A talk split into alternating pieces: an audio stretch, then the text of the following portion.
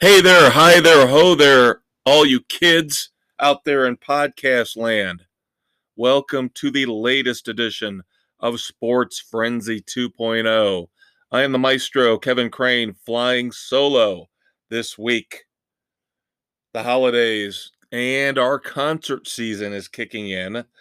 So the conquistador and I are trying to work our schedules around the podcast as best we can. But this week, doesn't work out for Dave. So it's me and me alone. Live with it, love it, dig it. You know it's going to be fun because now I'm unfiltered for pretty much an hour and a half here, kids. I don't have Dave to keep me in check. So we will keep the format as same as we have here over the last couple months since football season kicked in. First segment, I will talk exclusively about the NFL. Second segment will be exclusively about NCAA football. And then the third segment now with NASCAR wrapped up and baseball just getting into hot stove territory. We'll cover everything else in the third segment. But first off, football, football, football, the NFL, including college football this past weekend. And we're taping here on the 16th of November. This will hit on the 18th. Again, a little earlier than normal. Usually we tape midweek, Wednesday nights. Concert schedule necessitates a day early.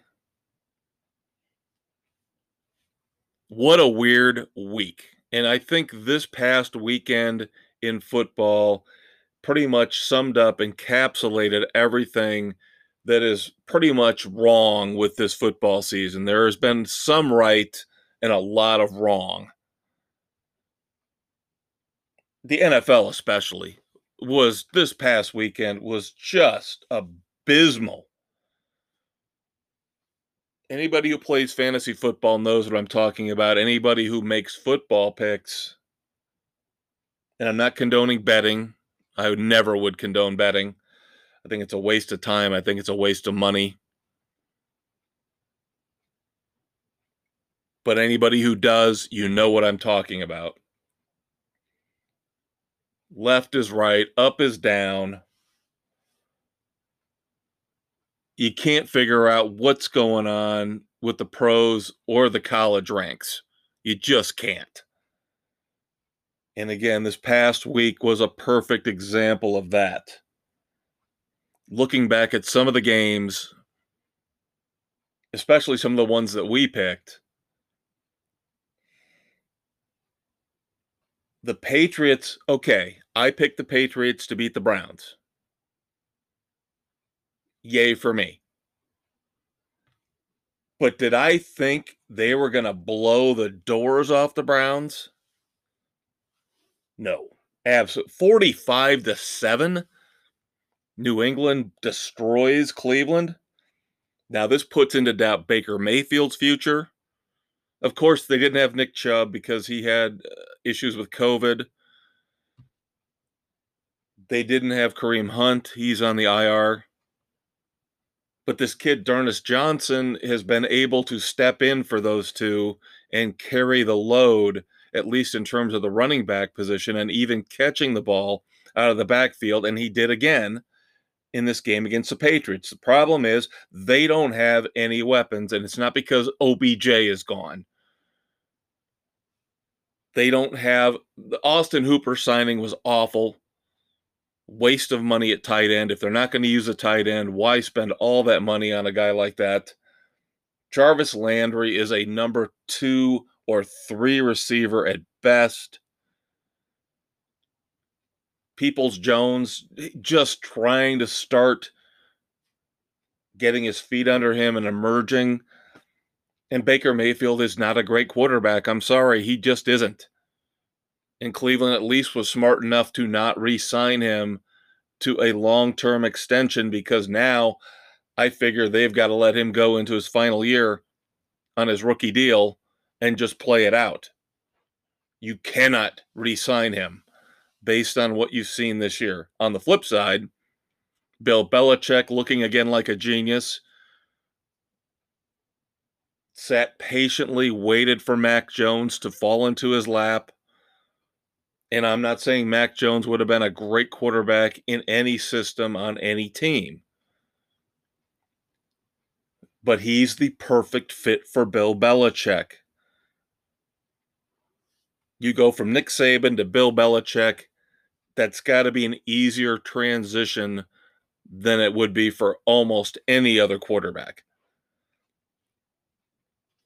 They've got a nice committee of running backs. They've got a decent wide receiver corps. They've got two high, overpriced, overpaid tight ends, but at least Hunter Henry is having a decent year. But the defense is solid. Remember, they got rid of Stephon Gilmore is anybody missing Stephon Gilmore in New England, in Boston?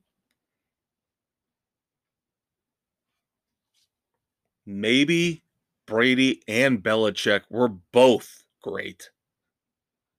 Remember last year, everybody's ripping on Belichick. Oh, you can't win. Give the guy a couple years to fix it. Tom Brady fell into a perfect situation with a great head coach with a ton of weapons. I mean, an absolute ton of weapons in Tampa Bay. Now let's see how the rest of this year plays out. Last year, Brady wins. Right now, as of this moment, November the 16th, 2021, Bill Belichick is winning. Because right now, people are looking at the Patriots as one of the top three or four teams in the AFC.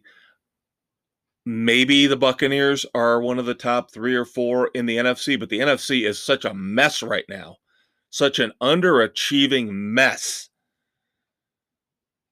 When the Cowboys, the Dallas Cowboys, are considered one of the top two teams in the conference, yeah, we got problems. After what we saw last year with basically the same crew, couple tweaks on the defense, Yes. CeeDee Lamb has emerged as one of the top, if not top five, top 10 wide receivers in the league. You still got Mike McCarthy, though. I'm still not buying into the Cowboys. They're playing in one of the weakest, if not the weakest, divisions in football a case could be made that that could be the AFC South. But let's see what happens this week, and we'll get to our picks here in a bit. Vikings and Chargers. I hate to see this with Justin Herbert because I really, really loved what I saw from him last year. And now he's taken a step back. And now the Chargers are struggling again, and that seems to be their modus operandi year in and year out. Doesn't matter who the coach is, they can't close the deal. They look good for a couple weeks, then they look terrible for a couple weeks, and they play mediocre football. The Minnesota Vikings go into Los Angeles and beat the Chargers 27 20. And again, Kirk Cousins, I don't know how I feel about him because I was one of those people early on, and the Conquistador was with me. He and I were both touting. We saw it early on. How the hell, and, and so did Mike Shanahan, by the way, how the hell do you play Robert Griffin by the way, an abysmal football commentator. I heard him over the weekend doing a game. He's awful. He is awful. How do you you see the kind of talent in him that Kirk Cousins has? And that is why Mike Shanahan gets the respect as he saw what the front office didn't see. And that is why he did the backup plan. That is why he drafted Kirk Cousins later on in that draft, after management and the front office forced him to draft Robert Griffin in the top, what he was a second pick? He was a top three pick. I think he was a second pick in that draft. Robert Griffin's in the booth right now. Kirk Cousins is still a productive NFL quarterback and will probably still be a productive NFL quarterback for the next four or five years. Winning quarterback? No, I did not say that. I did not say that. That's my issue with this game. But Kirk Cousins' numbers are always phenomenal, except when it comes to winning. Unbelievably efficient. You got to wonder about leadership. You got to wonder about winning. real quick some of the other games. The Eagles go on the road, knock off the Broncos, beat them down 30 to 13. Maybe the Eagles are coming together. Maybe Nick Sirianni isn't the doofus we thought he was at the beginning of the year with some of the stupid things he said and did. Don't bury the Chiefs yet. And I think this is more it's a combination. You knew the Chiefs were going to get better, but the Raiders have been through such a disaster this year with the Jon Gruden situation. We'll talk about that in a minute. And the Henry Rugg situation, we'll get to that later as well. I think the Raiders have just, they're spent. They are spent. This team's going to go on a spiral.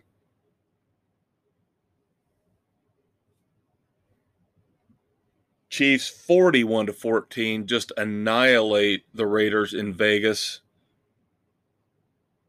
So we'll have to talk about the Chiefs game coming up here. Big, big game with them and the Cowboys.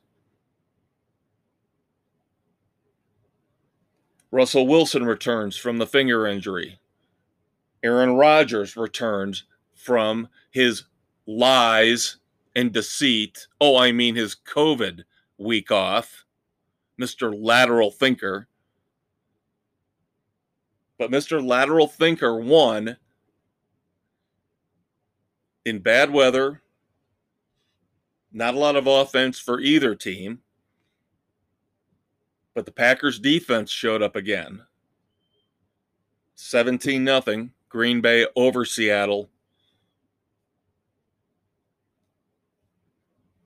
Aaron Jones got injured in that game. He'll be out a week or two. That should not affect the Packers, in my opinion, at all. AJ Dillon will step right in. They'll be fine.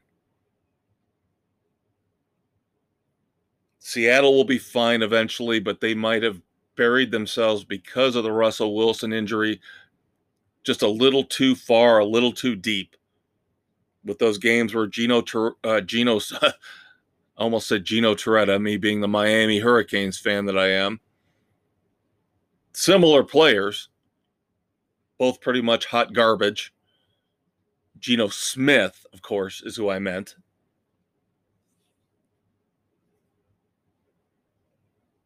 We'll see. I have a feeling Seattle bounces back this week. I think give give Russell Wilson a full another full week of practice and now he finally gets to play in front of the home crowd I think they'll be okay. But they're I think they're too far back now.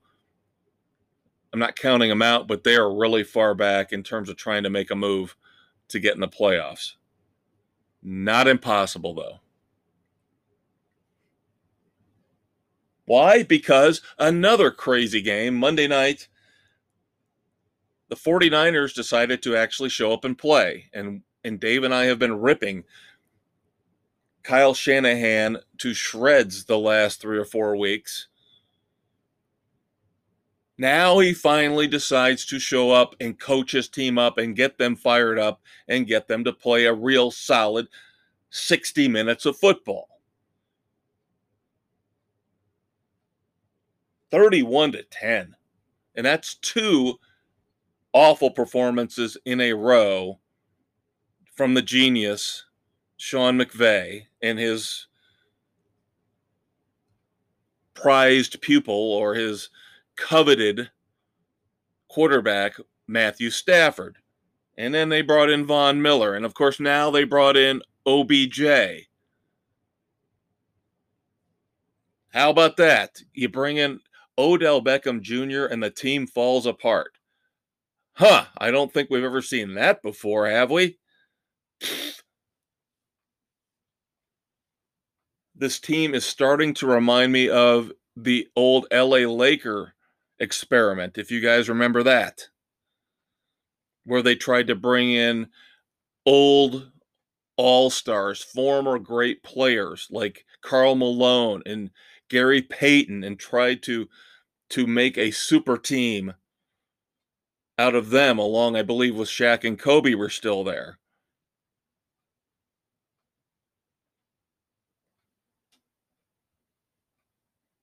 It didn't work. I think we're seeing the same thing with the LA Rams. You lose a guy like Robert Woods. Unfortunately, in practice last Friday, tore up his knee, ACL, done for the year. He was Stafford's safety blanket along with Cooper Kupp. Of course, Cooper Kupp's the number one guy. But Robert Woods was a very valuable number two, and now they don't know who to go with. And I'm telling you, it's not going to be OBJ and his freaking ego. Can Jefferson, Van Jefferson step up? Tyler Higbee, the, the tight end, had an awful, awful game this past Monday night. So now my Super Bowl pick, the Rams, looking pretty shaky. But of course, again, everybody in the NFC outside of the Packers and the Cowboys looks shaky right now. Tampa Bay lost. My Buccaneers lost to the Washington football team 29 to 19. And this is early on Chase Young, the stud defensive end, the stud pass rusher that they got from Ohio State last year tears his ACL. He's out for the year. And the Buccaneers still couldn't beat the Washington football team. And I'm sorry, they are an underachieving, not the Bucks, although they're getting there. The Washington football team has a great coach who I love in Ron Rivera. Heinicke looked like he could be a serviceable, decent quarterback last year played well in the playoffs against the Buccaneers. So when Ryan Fitzpatrick went down early, and by the way, where the heck is he? I thought he would have been back by now.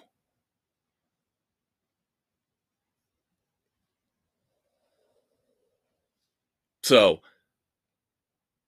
you've got Antonio Gibson. Okay, he's a decent running back he's beaten up on the, the Buccaneers, scores a couple touchdowns. It's just not. Uh, the Bucks can't do this year after year after year. They had this happen last year, but last year it was they were all getting to know each other, all learning the system. Brady's getting acclimated to Evans and Godwin and Fournette you don't have that excuse anymore because that was the big offseason news. The Buccaneers brought every single starter back. There is no excuse now. You can't lose a game like this. I could understand losing to the Saints a few weeks back, even though that was against Trevor Siemian, because Winston went out with a knee injury. You can't do this. You cannot do this. You're coming off a bye week. You can't lose to the Washington football team. I don't care if it's a road game. We mentioned Dallas. Dallas destroyed the Falcons. The Falcons are pretenders.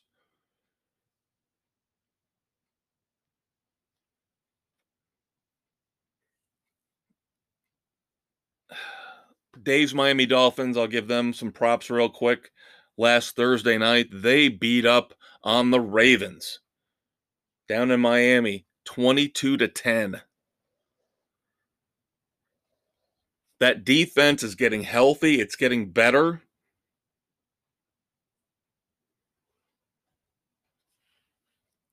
Going to be interested to see what the Dolphins can put together the rest of the year because they are pretty much too far back. Again, another team that buried themselves in a deep, dark hole too early. But again, extra game this year. We'll see how that goes. The Lions and the Steelers played to a tie. By all accounts, I didn't get to see that game. I wouldn't want to see that game from what I've heard. Ben Roethlisberger had to bow out at the last second because of COVID. In Carolina, Sam Darnold done for the year pretty much, shoulder injury. They bring in Cam Newton, Cam Newton and PJ Tucker combined to basically put a beat down on the Cardinals.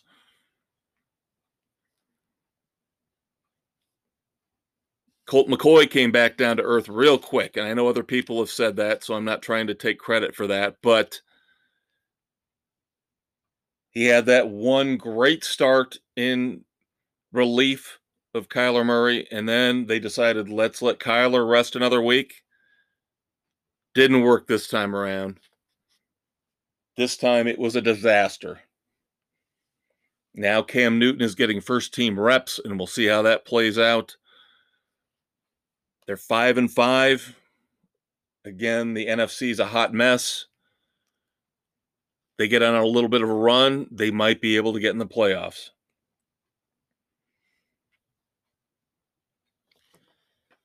Finally, before we get to our picks, Jon Gruden is suing the NFL and Roger Goodell. Could see this coming a mile away. He feels like he was targeted, and I believe him and I agree with him. That doesn't condone what he said. That doesn't mean what he said was right, correct.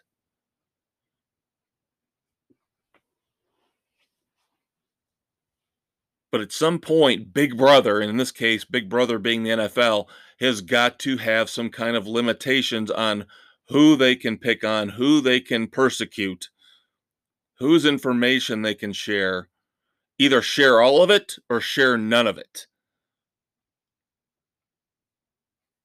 So Jon Gruden might have a very, a very, very extremely valid case here. And then we're finally seeing the end, looks like to me, the end of a career that had so much promise. And it's not because of injury, it's because of ego. It's because of greed. It's because of stupidity. Le'Veon Bell looks to be out the door in Baltimore.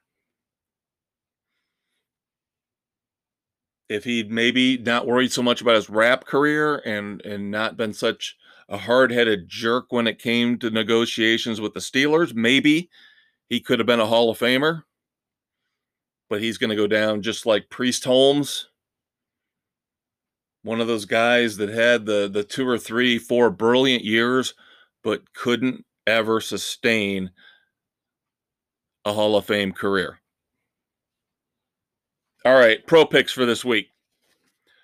Again, we're we're taping early, so I've only got half of our panelists in. Four of the eight of us have got picks in. Colts at Bills. Pretty easy. Everybody's taking the Bills. Um, Colts have, have battled back a little bit. Again, another team that buried themselves early.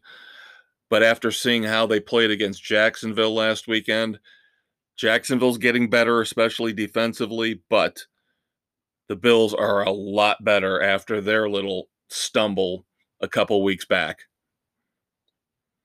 Packers at Vikings just talked about how Kirk Cousins is playing great, but that team still, even though they win games they shouldn't, they lose games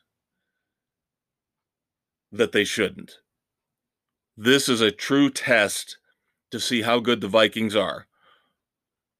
And unfortunately, as much as I hate his stinking, rotten, filthy fucking guts, I will go with the lateral thinker. I will go with the Packers in Minnesota over the Vikings. Dolphins at Jets could be an upset special. but the Jets regressed again this past week. The Bills beat them up pretty bad. We talked about how good the Dolphins look. The defense is getting better. Even though I don't trust a warm weather team in cold weather, I will go with the Dolphins. Spread is three. I think that's about right. I could see the Dolphins pulling this out by a field goal. Here's one that's fun Saints at Eagles.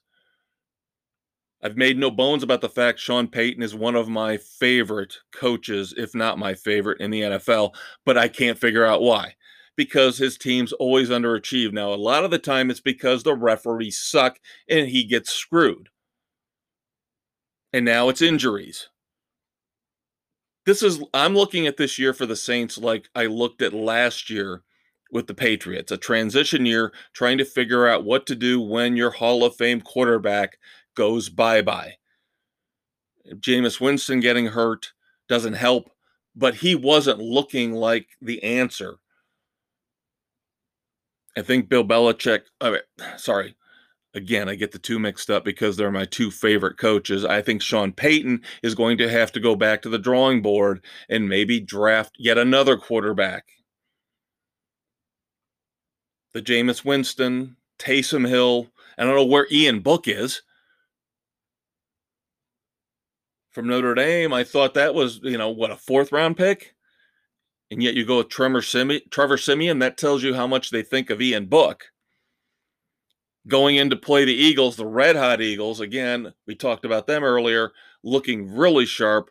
Really, Devonta Smith is starting to come on. Maybe this running back by committee thing they've got going on will work along with Jalen Hurts. Um, this is my upset pick for the week. It's not an upset by the odds. Philly's favored by a point and a half, but to me, it's an upset. I'm taking the Eagles over the Saints in Philly. The other three picks we got in so far all go with the safe pick. They go with New Orleans. Washington at the Panthers. I still think last week was a fluke for Washington. I don't think they're that good. The defense has been completely disappointing. Panthers look reinvigorated with Cam Newton. Everybody's taking the Panthers. 49ers at Jaguars. I put this on here again because the Jaguars are starting to look better. That offense is starting to stagnate, but the defense is playing better. I will be interested to see on a short week if the 49ers can can sustain that momentum or they're going to fall flat. Jaguars look really good. They lost, but they look pretty good against the Colts. I'll take the 49ers. It's a six and a half point spread, though. I would take the Jags if I was betting with the spread. We do straight up though, so everybody but Aaron is taking the Niners. He's taking the Jags. Bengals at Raiders. Everybody's taking the Bengals. Again, I think the Raiders are shot. Too much stress, too much drama for this year. Even though the Bengals have, played bad lately, they're coming off a bye week, rested, hopefully mentally ready. Cowboys at Chiefs, huge, huge game. Huge game. Of the four picks that are in, I'm on an island. I can't believe this. Everybody else going with the Cowboys at Arrowhead. No way in hell. No way in hell. This is going to be a Mike McCarthy stumble game. Chiefs are on fire. Pat Mahomes is on fire. Taking the Chiefs. Everybody else goes Cowboys. Cardinals at Seahawks. Who knows what the state of the Cardinals are right now? This is about the time of the year, three years in, where Cliff Kingsbury shits his pants. When does DeAndre Hopkins finally decide to start showing up? Help my fantasy team out, you idiot. Show up and play. Kyler Murray, show up and play. I think Russell Wilson bounces back. Seahawks win. Doug agrees with me. Aaron and Bill take the Arizona Cardinals. Finally, Steelers at Chargers. Ben Roethlisberger might miss another game. I got to believe the Chargers are more talented. I've got to believe the Chargers in LA bounce back and win this one. Doug's taking the Steelers. Me, Bill, Aaron take the LA Chargers. College football coming up next, kids. I'll be right back. Now that we've let you into Frenzy Club, here are three rules. One, you don't talk about Sports Frenzy 2.0. You listen to it on Spotify, Anchor, Google, Apple, and all other major podcast hosts. Two, two guys to a show. Kevin Dave, the maestro and the conquistador. Three, one sports frenzy episode at a time. Until Saturday, when you get the weekend edition. Now get in there and let loose on some PC wuss bags, will ya?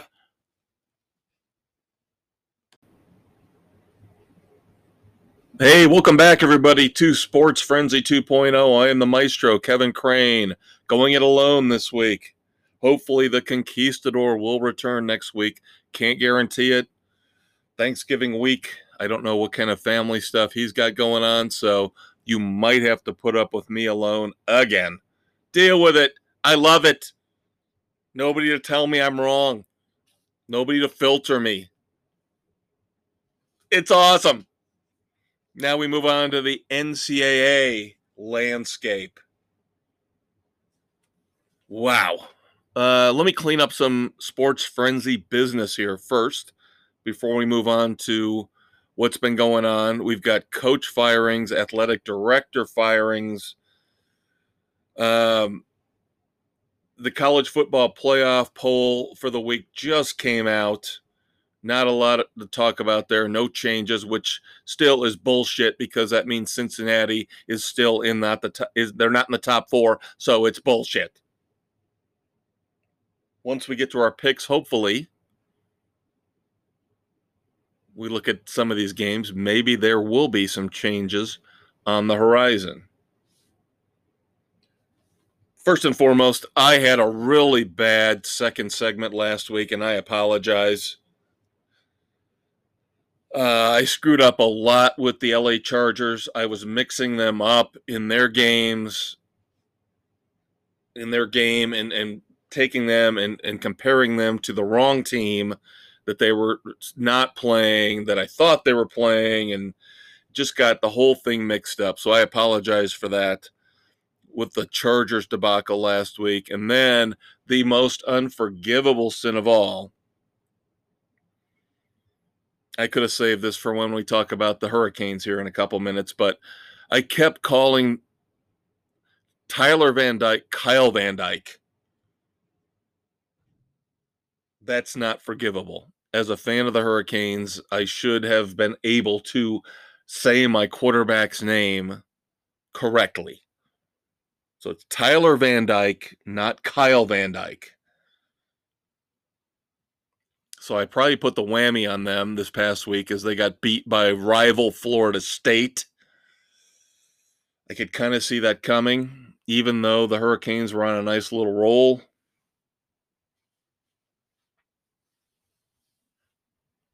Lots of news coming out of Hurricanes camp, though. As I mentioned, they lost to the Seminoles 31 to 28. They're still going to have to win another game to be bowl eligible. They've got Va Tech coming up this week. They've got a whole set of issues that we'll talk about here in a minute. The big news for the Miami Hurricanes is we we talked about this, Dave and I did a few weeks back. I think Manny Diaz has underachieved as head coach so far in his tenure as the Hurricanes head football coach. I've made no bones about it. I was excited when they got him. When Mark Richt left, they kept Manny Diaz from moving up to the Northeast and taking a job up there. Thought, great, they're keeping it in house. They're keeping their defensive coordinator, who was a bona fide success under Mark Richt. The failures of the program under Mark Richt were not Manny Diaz's fault. Now it's on his shoulders. And they have again underachieved. And it's amazing. Again, something else that Dave and I have talked about over and over and over again on this show. New York Jets fans can relate to this. Chicago Bears fans can relate to this. Dozens and dozens uh, of team fans can relate to this over the years, depending on the era. You bring in a guy who's supposed to be a defensive genius as your head coach and the defense falls apart. You bring in an offensive guru to mold your young quarterback to get your offense running like a well oiled machine and they fail miserably. I don't understand it. I would understand the other side of the ball falling short. Then you could say, well, they hired the wrong coordinator. Still on them. Still their fault as the head coach. But it just never ceases to amaze me when an offensive guy comes in and takes over a team and his offense sucks. It blows goats. Same thing with the defense. The Bears, of, of course, I'm referring to Matt Nagy. The Jets, I'm referring to Rob Saleh. And with the Hurricanes, of course, Manny Diaz.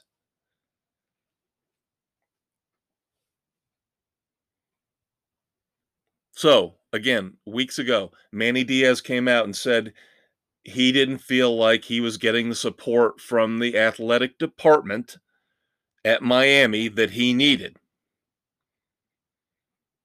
Okay. Sounded to me like sour grapes sounded to me like somebody who's trying to blame his problems, his shortcomings, his inefficiencies on somebody else. Well, obviously, the University of Miami did not see it that way because they just cut ties with athletic director Blake James, who is out after eight years.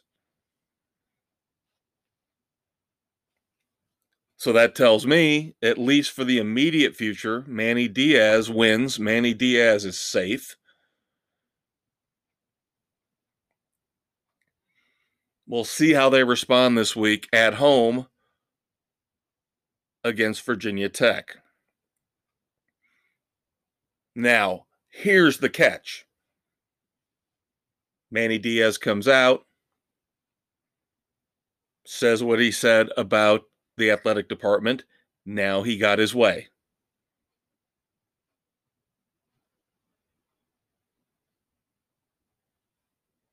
You better be careful what you wish for because if they bring in a strong AD, a new strong AD, what's he going to do? They're not going to bring in or he or she. What what are he or she going to do They're going to put you on notice, Manny. They're not bringing in an AD who's going to kiss your butt. That is absolutely the, the wrong way to do things. Miami knows it. Any college program, any professional team knows it. You should never let the coach, the manager dictate who their boss is. Has it happened in the past? Of course it has. But usually, if the coach is that smart, that good for that long, guess what? The owner or the AD eventually just lets that person run the program. They cut out the middleman. Sorry, Manny Diaz, you're not even freaking close to being in the position to have that kind of power. You're not Nick Saban. You're not Bill Belichick. You're not Dabo Swinney. So, again, One last time, I will say it and say it very carefully and very clearly for Manny Diaz. You better be careful what you wish for. Because the new AD is going to be looking to make a name for themselves. They don't want to fail. They don't want to be your puppet. They want to succeed. And unless you blow their socks off,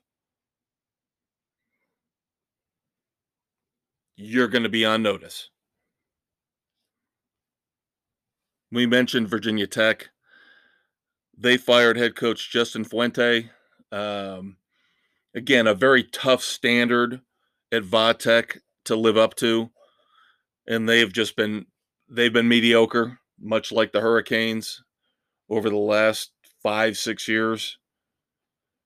Um,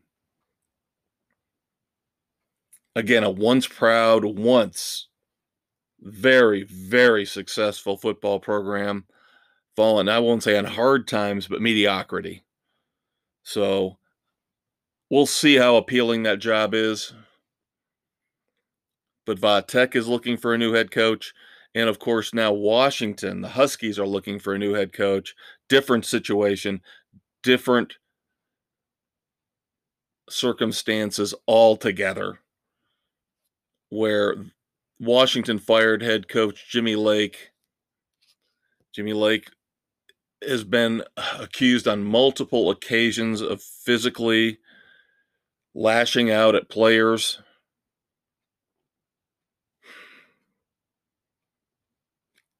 and I'm going to be the devil's advocate again. That's what I do here on Sports Frenzy. I'm the guy that's going to side with the bad guys. I'm not saying I agree with what they did. I'm not saying I am apologizing for what they did. I'm not going back to Bo Schembechler. All you old school Sports Frenzy fans remember that. Or Woody Hayes. Sorry. Both of them pretty much had bad reputations. Of course, Woody Hayes was the one that actually lashed out at one of Bo Schembechler's players in a game, during a game. Football is a very emotional, violent sport.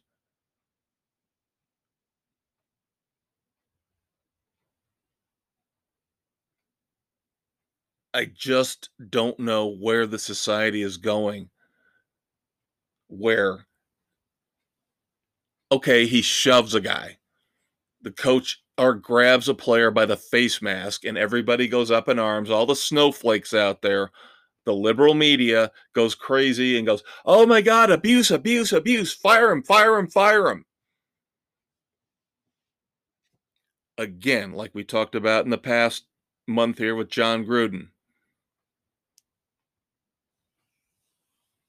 Jimmy Lake's an African American. Keep that in mind. You better be goddamn well sure you don't have any skeletons in your closet. I'm willing to forgive to a point.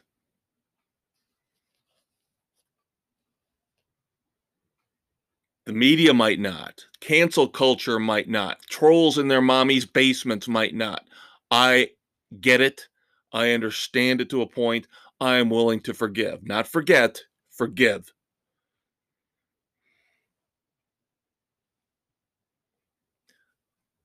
Everybody else that I just mentioned, the trolls, the media, cancel culture, you better be goddamn sure you've got your baggage all emptied out and cleaned up because I guarantee somebody, if I had the power, and I'm trying to get the power, I'm working through this podcast to get the power, I'd come after you. I'd come after you in a goddamn second because you're hypocritical bastards.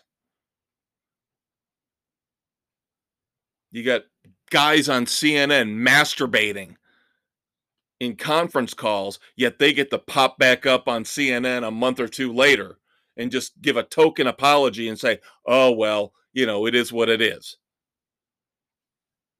double standards, hypocrisy. One last time. be goddamn sure you've never done anything wrong. And if you say you haven't, you're a liar. You've said something, you've done something, you've thought something that makes you just as bad, if not worse, than the people like Jimmy Lake, like Jon Gruden, that you go out of your way to persecute because you have to, as the conquistador always says, fill your goddamn 24 hour news cycle. And now it goes to sports as well ESPN, CBS, FS1, FS2. You got to fill your sports cycle with controversy and tear people down. But the minute the mirror reflects back on you, you shy away. You run scurrying into the corners, the dark corners of the basements in your mom's house, like rats. All right. Somehow Notre Dame's going to figure out a way to get into this college football playoff scenario with the way things are going. They beat Virginia 28 to 3. They're just going to keep riding along, riding along. They've got a couple fairly easy games left. Georgia Tech, Stanford should be two more wins. All they need is a couple teams ahead of them to stumble, and I could see it happening.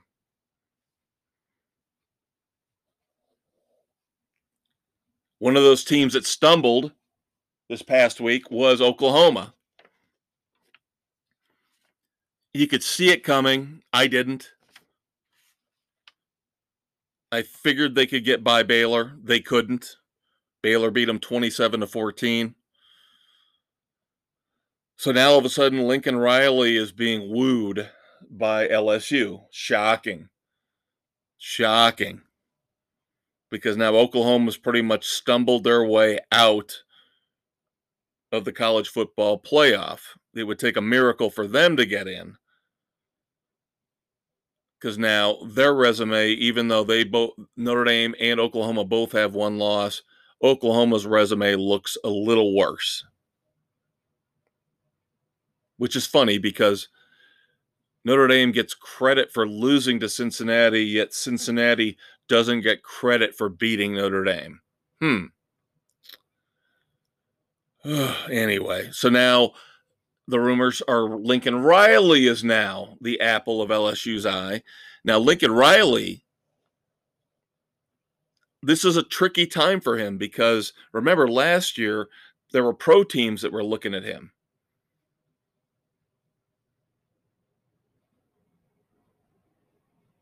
Is he going to let the opportunity pass him by? Has his has his resume took a hit now in terms of going to the NFL? Now does LSU become more attractive than Oklahoma? But Oklahoma's going into the SEC, so is it really? Seems like a lateral move, but of course there's going to be more money involved. Let's keep an eye out on this one, kids. And of course, USC is still out there too. Another interesting head coaching move UConn, of course, known for basketball, football team struggling. If I'm not mistaken, and I could be, I've already pointed out my flaws, my mistakes from last episode. I think UConn only reinstated their football program here over the last decade or so. I, I, I don't think I'm thinking of UMass, am I? But they have decided to start spending some money, and they've brought in the quote unquote big gun.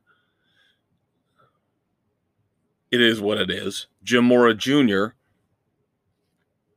Yes, I still call him Junior. I don't care. He is Jim Mora Jr. to me. He will come in to take over the UConn football program, trying to bring it up to a level of respectability. I think this is a great hire. Jim Mora Jr. has never been a fantastic coach in the pros at UCLA. UCLA seems to be the program where second tier pro coaches go to really destroy their careers. Ask Chip Kelly right now. This will be interesting to see if Jim Mora can just get UConn over the, the first hump, over the first group of obstacles to get the program up and running. He'll have done his job and he'll be worth the money. I don't think he's getting paid. You know, he's not getting paid, obviously, Swinney or Saban money. I think he's getting a million and a half plus incentives.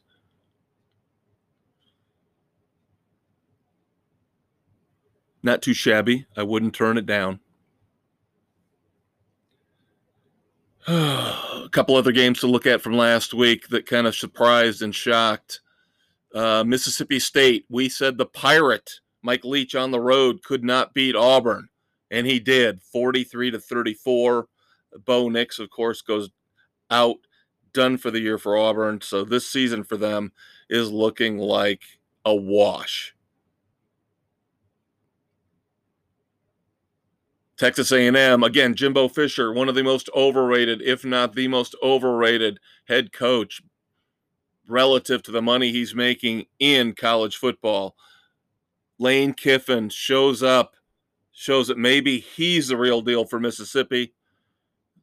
Mississippi beats Texas A&M 29 to 19, although now I'm hearing A&M could have the greatest recruiting recruiting class of the year.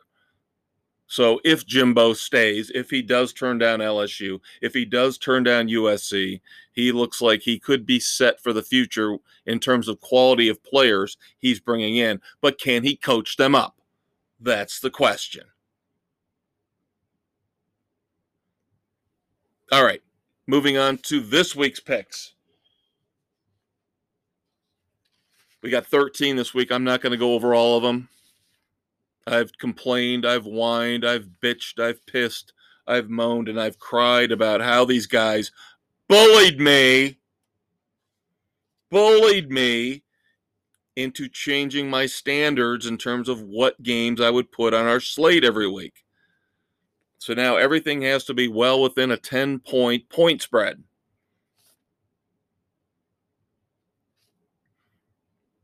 So again, you're not going to hear some of the huge games of the week because the point spreads are bigger than 10.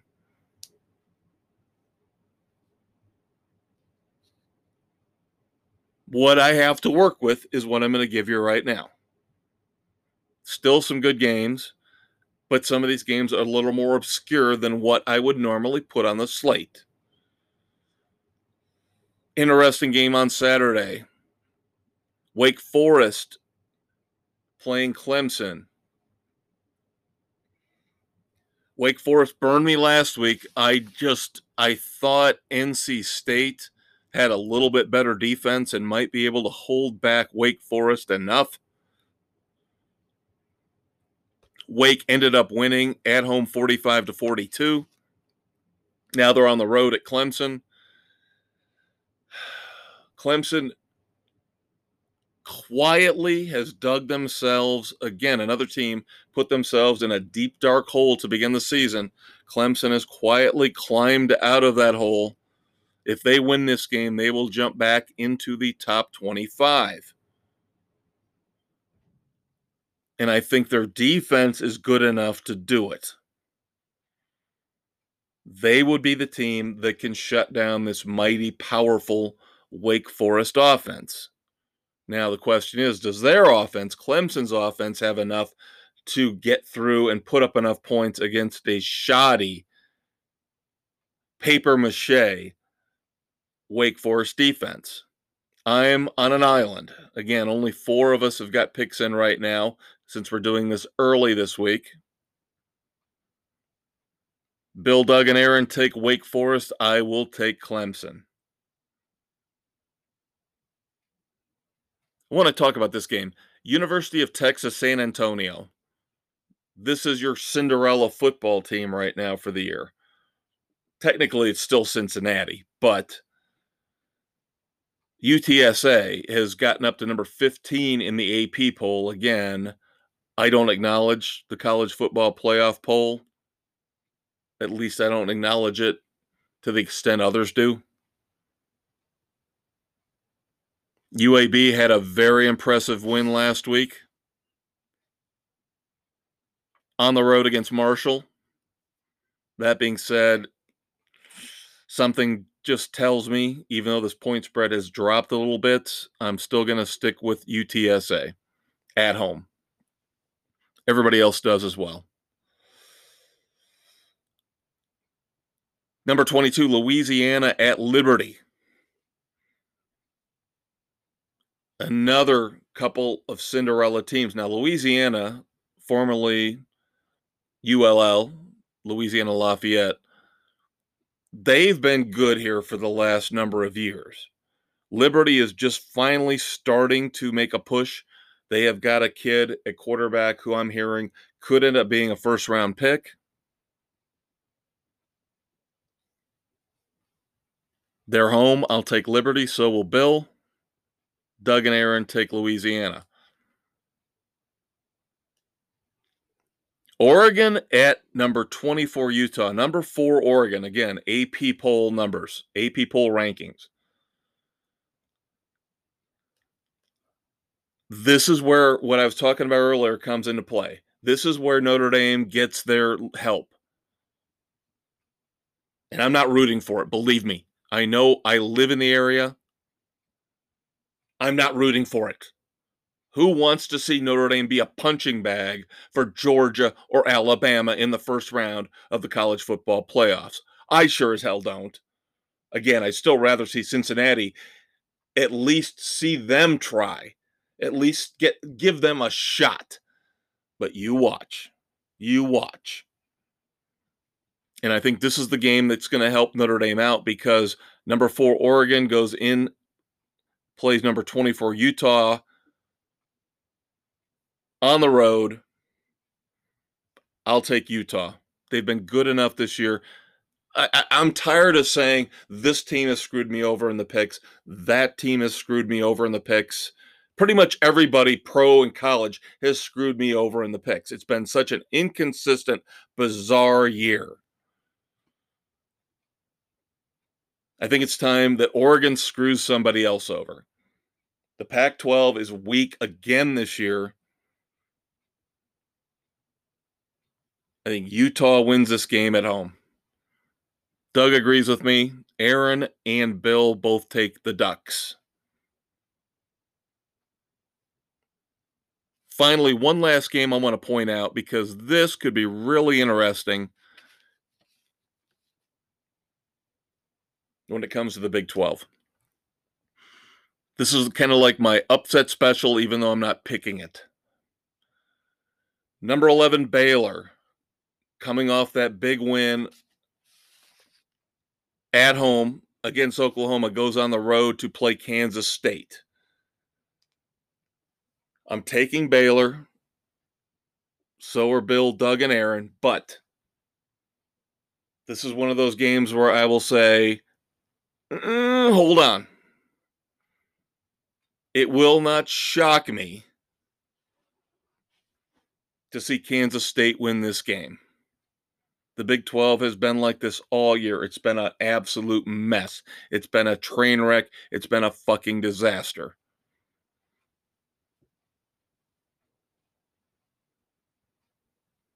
I guess Oklahoma State would right now be considered the best in the Big 12. I mean, you've got Iowa State playing at number 12 Oklahoma.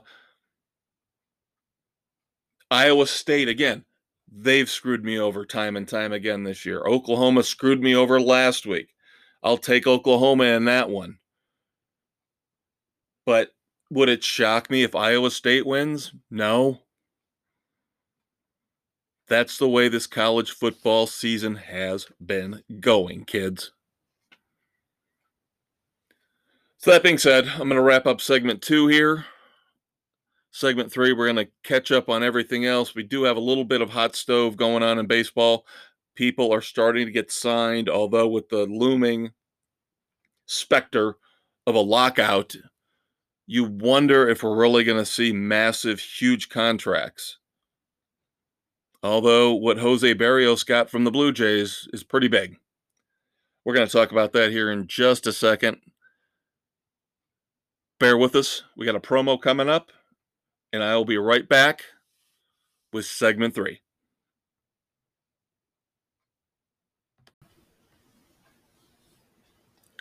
In the fortress of solitary justice, two brave men hold the fate of the sports world in their hands with the utterance of a single word Frenzy!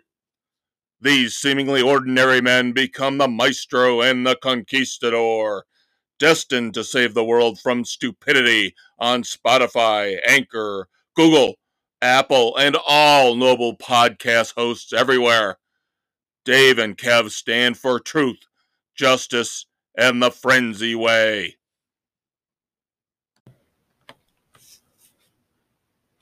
Hey, everybody, welcome back. Third and final segment this week Sports Frenzy 2.0. I am the maestro, Kevin Crane, taping here on the 16th of November, 2021. This will hit the morning of the 18th. So please forgive me if I miss something in the sports world tomorrow. There's a little bit of lag here from what we would normally have to deal with. And of course, as always, we're available Spotify, Anchor, Google, Radio Public, Pocket Casts, anywhere you find your fine and wonderful podcasts that you listen to each and every week, like us. All right, the hot stove starting to get a little warm. Starting to get a little warm. You could probably still put your hand on it. You wouldn't get burned yet, but it would get uh, a little uncomfortable after 10 or 15 seconds. And no, I don't condone putting your hand on a hot stove. Jesus God, consider that your namby-pamby snowflake disclaimer for the week. there have been a couple big signings, which shocks me, surprises me.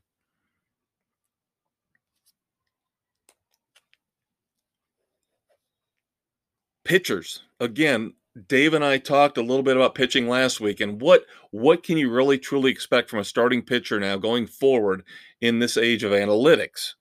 Well, obviously, we were wrong. We figured that maybe starting pitching would start to become devalued. I mentioned in the last segment as I was closing out Jose Berrios, who the Blue Jays got from the Twins at a deadline, a deadline deal trade. Here in the past season, gets a seven year, $131 million contract. Do the math, kids. That's almost 20 million a year. I guess that's not extravagant, but again, are these guys going to be pitching 200, 210 innings, or is it going to now drop to 150?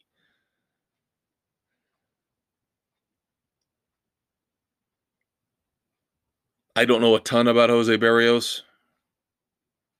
Dave probably knows more than I do about him since he's a White Sox fan. Saw more of him as he pitched for the Twins. This doesn't seem like a bad deal to me. Again, under 20 million, you get locked him up for seven years. I do like what the Blue Jays have been doing here over the last couple years.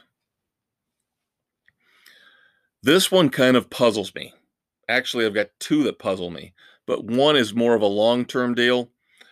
The Detroit Tigers, maybe just because they were desperate to make a splash, desperate to get some pitching in, they take Eduardo Rodriguez away from the Red Sox, who uh, serviceable, decent pitcher. Five years, $77 million. So again, you do the math, a little over 15 million a year. So right now we're looking at that 15 to 20 million dollar range, which isn't exorbitant, which isn't crazy, nutsy cuckoo. Again, this one kind of reeks of desperation to me from the Tigers. I, I just Eduardo Rodriguez doesn't strike me as a type of pitcher who's a difference maker on your staff. Maybe fans of Boston will disagree with me. To me, he's like a number three. At least Berrios with the Blue Jays is a number two. Then the Angels, again, the Angels spending stupid, ridiculous money, as they always do. They decide to go ahead and give Noah Syndergaard, yes, Noah Syndergaard, Thor, formerly of the New York Mets, who really hasn't pitched in two years. They give him a one year deal for $21 million.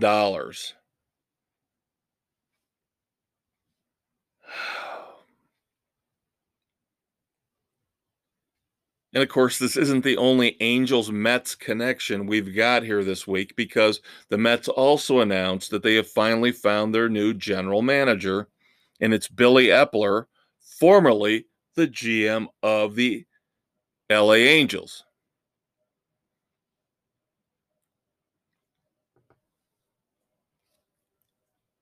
I, I hate to judge on appearances, and I, I hate to judge on past history but I'm going to. I get to do that along with Dave. This is our podcast. We get to say what we want.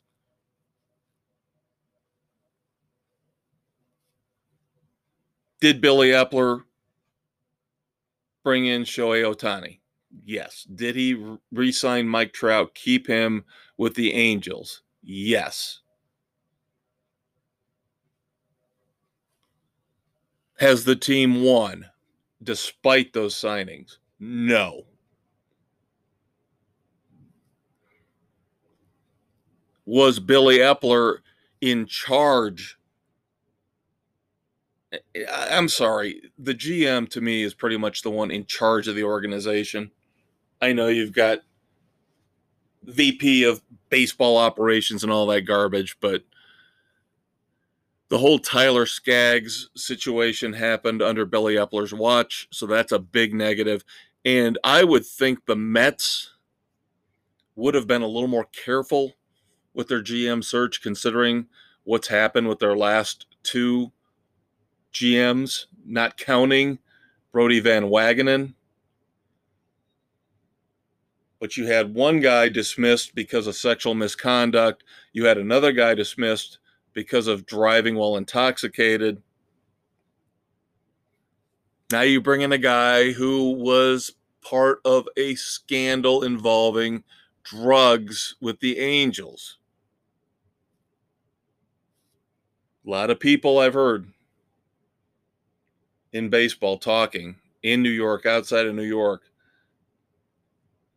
the Mets job was not attractive. That's why they got turned down over and over and over again for interviews.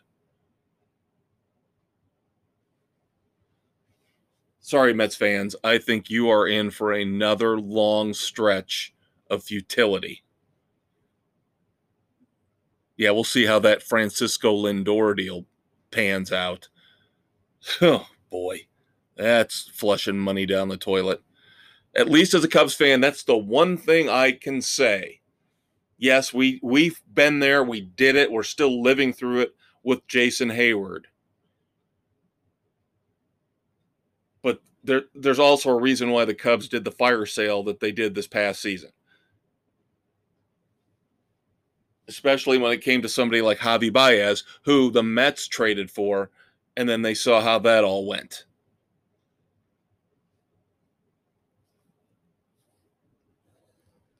At least we get out from under Jason Heyward in a couple years and we can start from scratch. You guys are stuck with Lindor for the next decade. All right. Awards are starting to come out this week. Rookies of the Year.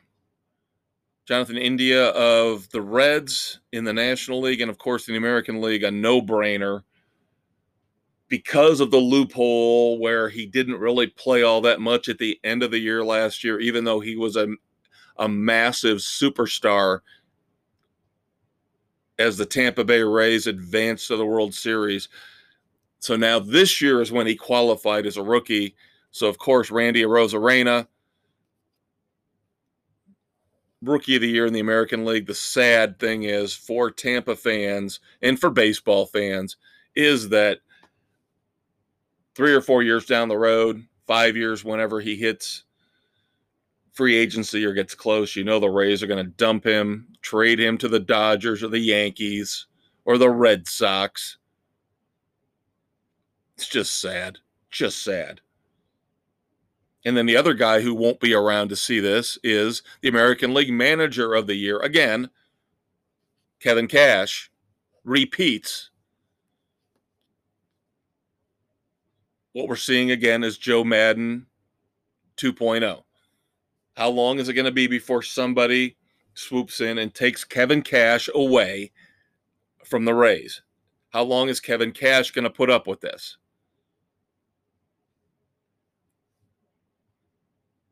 National League, another no brainer, but a no brainer because of what we saw this year on the field. But a shock if you would have said a year from that, a year, go back in time a year. And if you said back then, a year from now, the NL manager of the year is going to be Gabe Kapler of the San Francisco Giants. I would have bet my house on it and I would be homeless. I'd be in a tent on a street somewhere in a dark alley. Gabe Kapler somehow turned things around with a San Francisco team that did not have a lot of stars, won well over 100 games. Now you look at Joe Girardi in Philadelphia, where Kapler came from, and you wonder maybe it's the players because Joe Girardi's doing the same thing Gabe Kapler did in Philadelphia, spinning his wheels with a 500 team.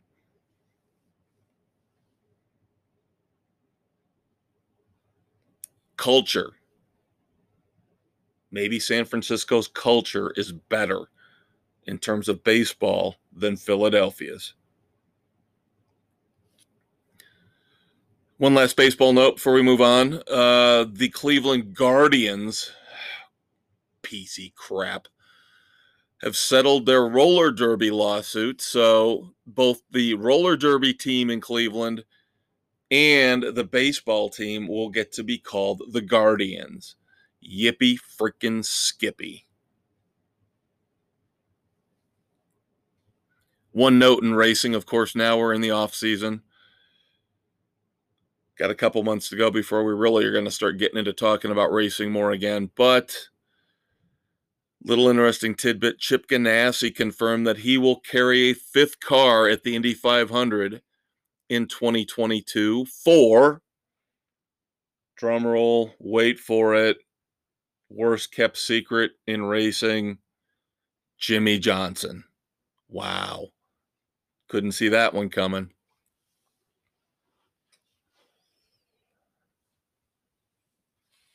Quick NBA news. Of course, season has just recently started.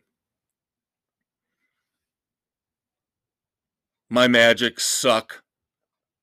Like with the Hurricanes, I get to talk a little bit more about my teams than I would normally. And I don't have to talk about hockey this week. Sorry, Dave. Not going to do it. Magic are awful. 3 and 11. I know they're young. But boy, this is bad. Only the Pelicans and the Rockets have a worse record. Houston, I can understand. Of course, that whole James Harden debacle where he basically destroyed, gutted their team.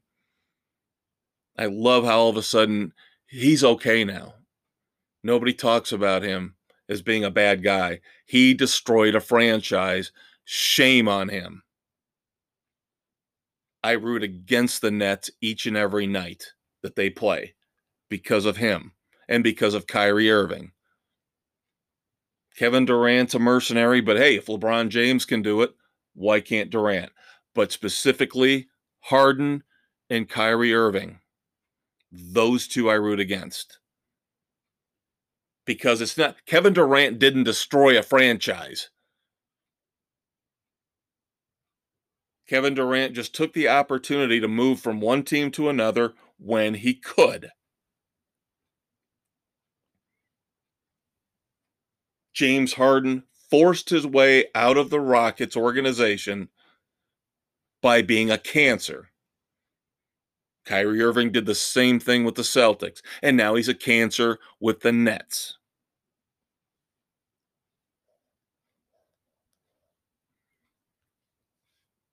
Out west, everything's kind of falling into place the way I would expect early on. A little surprised at how well the Mavericks are playing.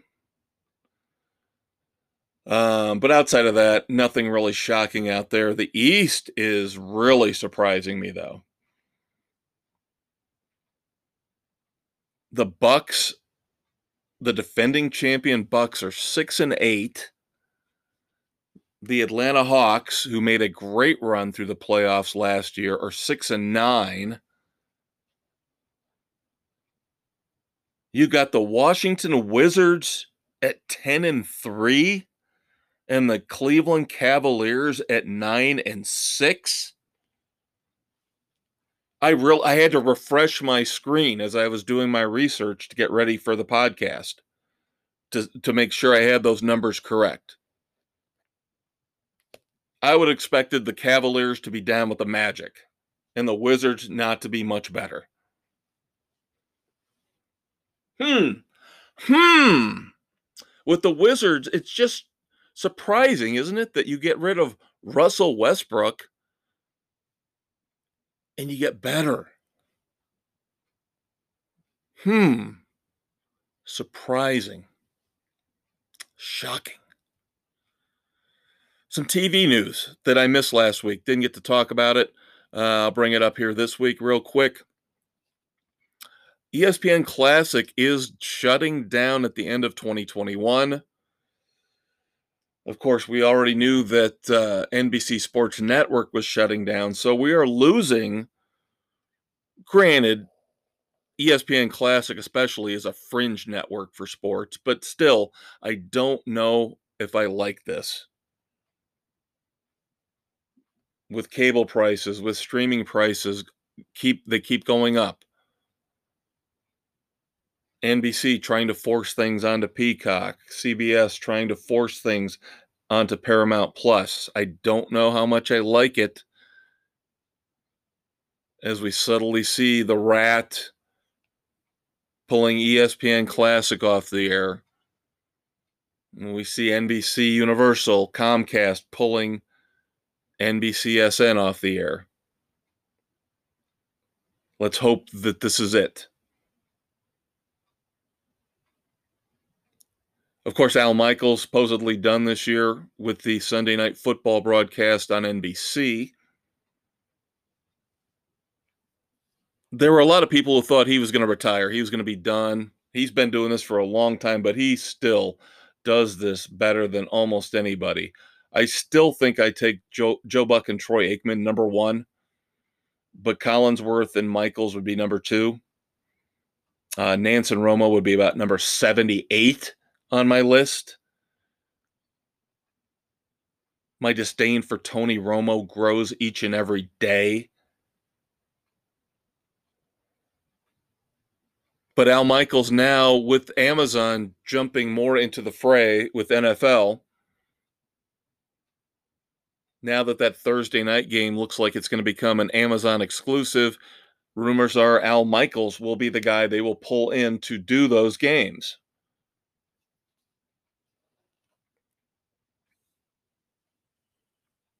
So take that for what it's worth.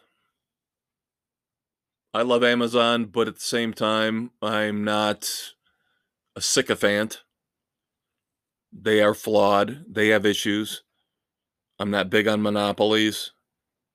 And I don't like the fact that you're going to take a game and put it exclusively, as we've seen in the past with ESPN, of course, taking college football championship games, basically making them pay per view because you have to pay to get ESPN. Now you're going to have to pay for Prime to get Thursday night football games from the NFL. I'm not a fan. We all knew this was coming, though. I'm just reporting the news.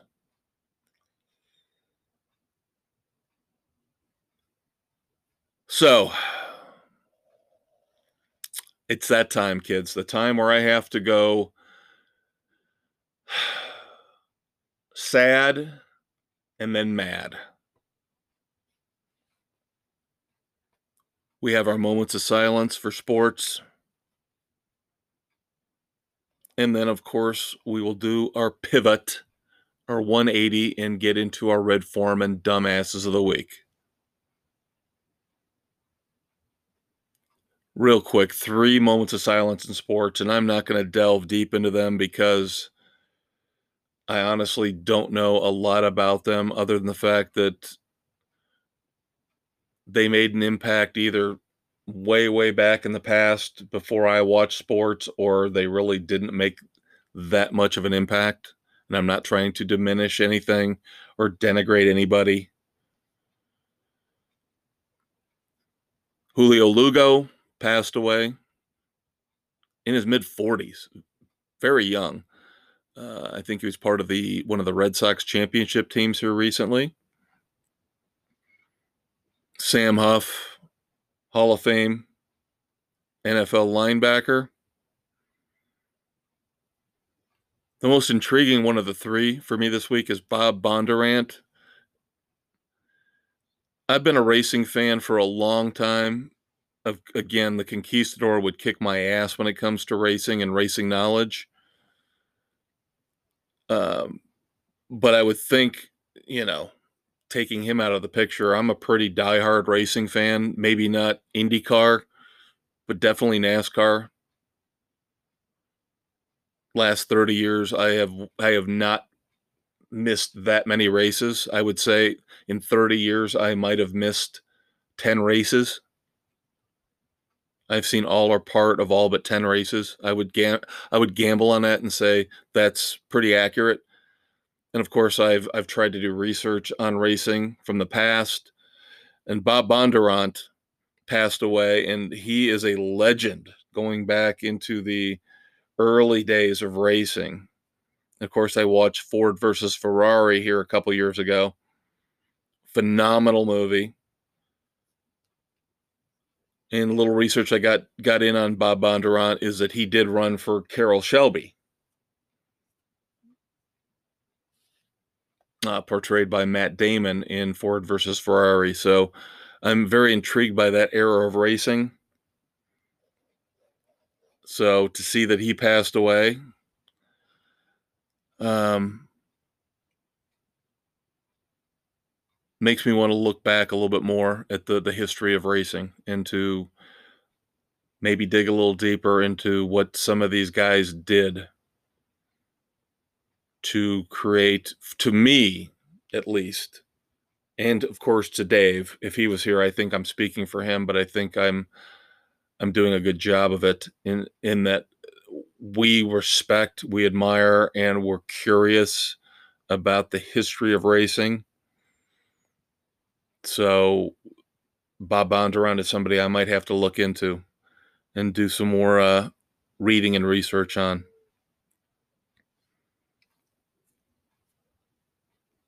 Now, of course, it's time for the idiots. Now, of course, it's time for the morons. Now, of course, it's time for the Red Forman dumbasses of the week, a tradition we have had on Sports Frenzy going all the way back to our days cable access, YouTube.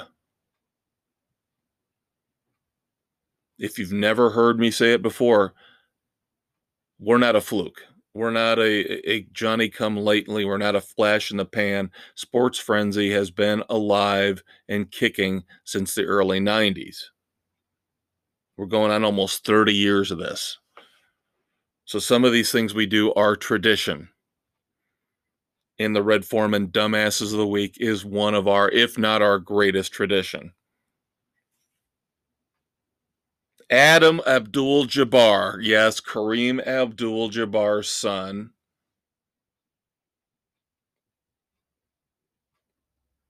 Pictures make him look like he's an arrogant, entitled asshole. And of course, since he's Kareem Abdul Jabbar's son, and I'm sure this happened in California, again, I'm sorry. Don't have it in my notes.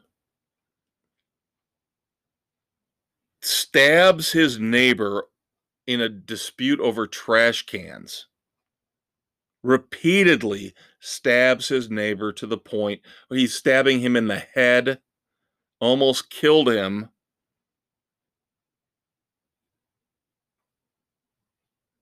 Six months in jail, but sentencing got pushed back so they could review the case and maybe sentence him to just home confinement for those six months and not even go to jail at all.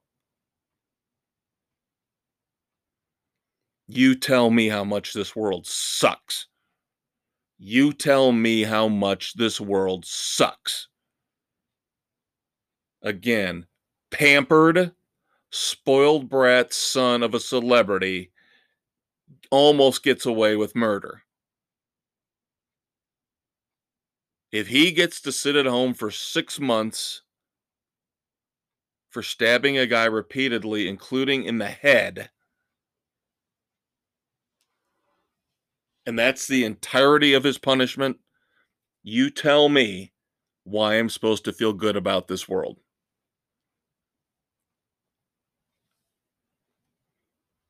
Speaking of which, another situation where lawyers are involved. Never good, never fun, never nice, never going to make you feel good about life if lawyers are involved. We talked about Henry Ruggs. We talked about the ridiculously pathetic, nasty, evil, in my opinion, that he perpetrated, getting behind the wheel of a sports car, driving over 150 miles an hour in a residential area in Las Vegas, killing a woman and her dog, injuring the girlfriend he had with him in his car, intoxicated, of course.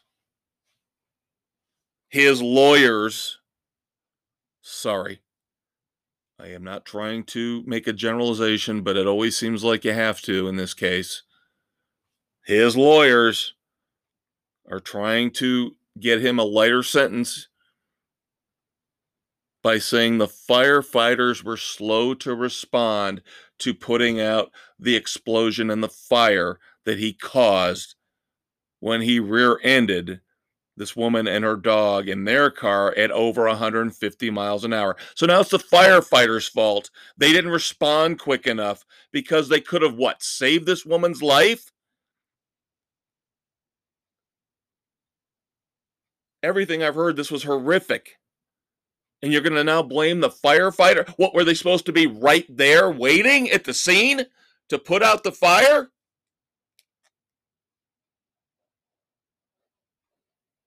Everybody has a right to a fair trial and representation. This disgusts me. Again, the legal system rears its ugly head. We've told you on this show over and over again Mike Krzyzewski is not the guy you think he is. Mike Krzyzewski is another, all these big time coaches, football, basketball, they have dark sides because that's how they got to where they are. There is part of them that is evil. There's part of them that is selfish. There's part of them that is greedy. Some of them can contain it to the point where they don't come off as ridiculously bad and evil. But then you have your Joe Paternos of the world. And now you've got Mike Krzyzewski. We've seen how his players have behaved on the court over the last decade, getting worse and worse. Now his grandson, who plays for him, Michael Savarino, and a star freshman player on the Duke team, Paolo Banchero, were both arrested for DWI this past weekend. How do they both get arrested? Because Banchero, my my understanding is Banchero was so drunk he couldn't drive, so Savarino was less drunk, so he gave the keys to Savarino and let him drive. The stupidity of these arrogant assholes in sports, these arrogant celebrities will never cease to amaze me. Finally, we'll take a little bit lighter note, although people were still injured here and it's still a dangerous situation. Grants Pass Downs, an Oregon horse racing track. The light timer shut down at night in the middle of a horse race.